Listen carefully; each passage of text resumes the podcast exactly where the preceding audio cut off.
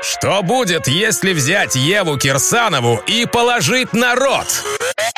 Ева на рот. А что если взять Еву, ее рот и Теслу? Получится канал «Тесла в Туле». Ева Кирсанова расскажет все о своей любви к Илону Маску, его ракете и, конечно же, Тесле. Лайк, подписка, колокольчик.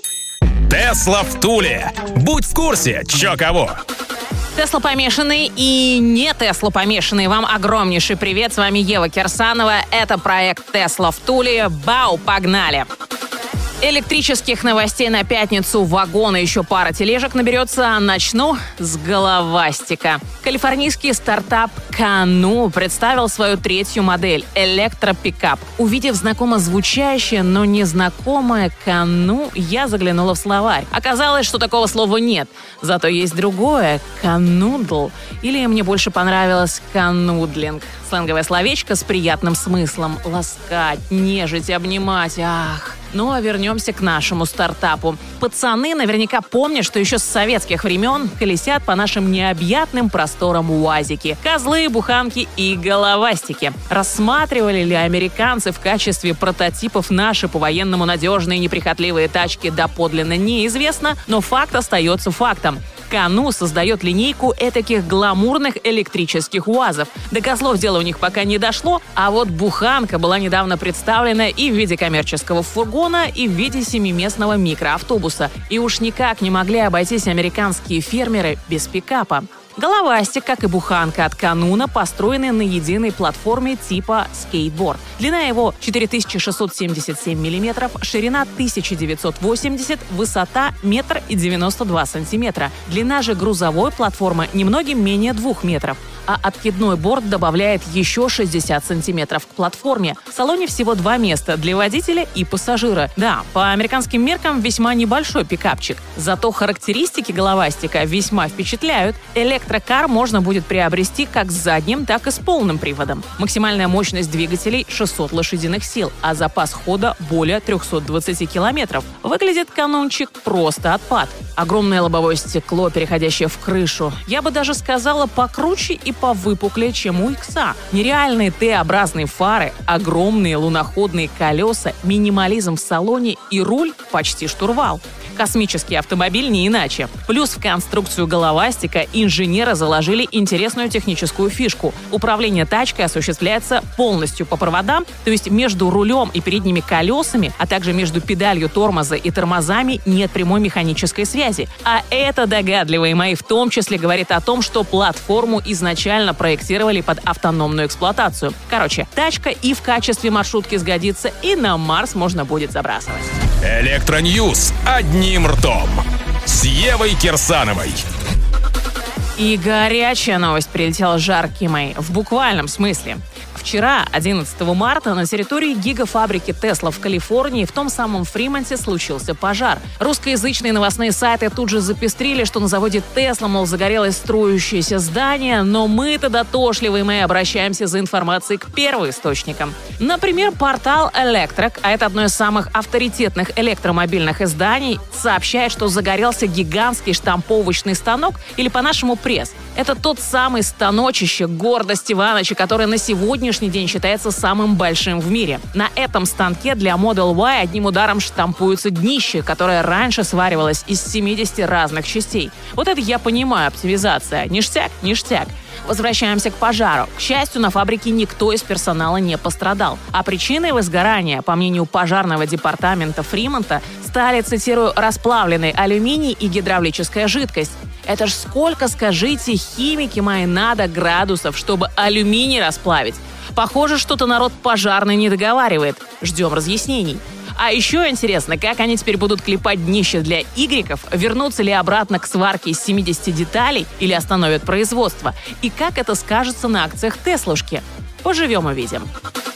Продолжим с Теслой. Илон Иванович опять поигрался с ценами на тачке. Цена за базовую трешку стандарт Range Plus в конфигураторе стала выше на 500 бочинских. Long Range на те же 500 зеленых подешевел. Вроде ерунда, да? Но нет. Иваныч прайсовый пазл опять сложил так, чтобы жирок подрезать у богатенькой прослойки. Стоимость новой топовой эсочки Plate Plus выросла сразу на 10 тысяч долларов, и теперь за нее придется отвалить 149 тысяч. Но даже если вы, котятки мои, захотите слить почти 150 косарей зеленых ради топчика, раньше середины 2022 года тачки вам не видать. Батарейки для плюсов в промышленном масштабе Иваныч еще не научился делать, пока только ограниченные партии где-то мутят для экспериментов. А Panasonic так вообще объявили, что раньше 23 года такой тип элементов поставлять Тесле не смогут. Может, тебе, Илонушка, наш Росатом поможет? Ну ты спроси. Электроники 21 века. Ева и Тесла. На канале Тесла в Туле. Volkswagen представил свою новую стратегию развития Accelerate. По большому счету, пацаны сложили все то, что в том или ином виде уже декларировалось официально и не очень стратегии в том числе сообщается, что концерн будет трансформироваться в поставщика услуг мобильности, основанных на программном обеспечении. Также немецкий производитель считает, что на европейском рынке доля электромобилей в продажах Volkswagen составит 70% к 2030 году, а в США и Китае порядка 50%. Для достижения таких амбициозных целей немцы каждый год будут создавать как минимум одну новую модель. Так, например, в первом полугодии 2021 должен выйти полноприводный кроссовер ID4 GTX а во втором – кросс-купе ID5. Также на китайский рынок уже этой осенью немцы планируют вывести семиместные внедорожники ID6X и ID6 Cross. А еще экономные мои Volkswagen официально подтвердил планы на скорый выпуск электрокарчика размером меньше, чем ID3 стоимостью порядка 20 тысяч евро или на наши деревянные 1 миллион 800 тысяч. Прикупили бы себе такое, что скажете? Электро наша Раша радует нас сегодня новостью про отмену запрета на монтаж зарядных станций для электрокаров в подземных паркингах. Требования к противопожарной безопасности раньше допускали установку зарядок под землей, но отдельный свод правил МЧС это запрещал. Конечно, народ электромобильный правдами и неправдами ставил и ставит розетки и станции для своих электричек, рискуя нарваться на приличный штраф до 1 миллиона рублей. Охренеть, да, между прочим? И вот теперь МЧСники наконец-то сдались разумно огромным запросом электроводов. Новые правила не только разрешат установку зарядных станций в подземных паркингах, но и будут регламентировать требования к их безопасности. И скоро на электролизованные мои вы сможете законно поставить даже самую скоростную зарядную станцию под своим многоквартирным домом и спать спокойно. Сесть на бутылку или сесть в Теслу. Смотри сам. Тесла в Туле.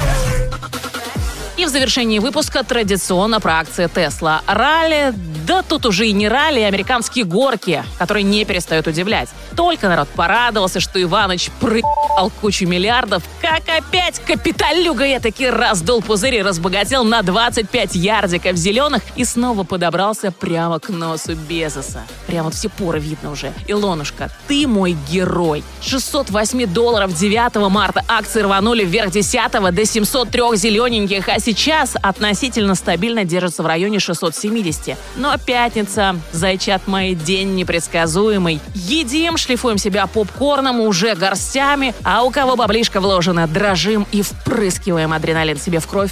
Это уж куда кривая выведет. На этом bro and sis. Bye-bye, классной масленицы, я пошла, блин стынет. А ты прежде зайди на Яндекс Музыку, найди подкаст Тесла в Туле, прослушай, возрадуйся или не очень, и уже потом формируй свои классные выходные. Ставим Теслу на зарядку, а рот Евы на замок. С вас репосты, много лайков, колокольчик, если ок. Тесла в Туле на Ютьюбе. Интересно всей стране. Мы давно уже не нубы. На канал наш подпишись. Тесла в Туле. Будь в курсе, чё кого.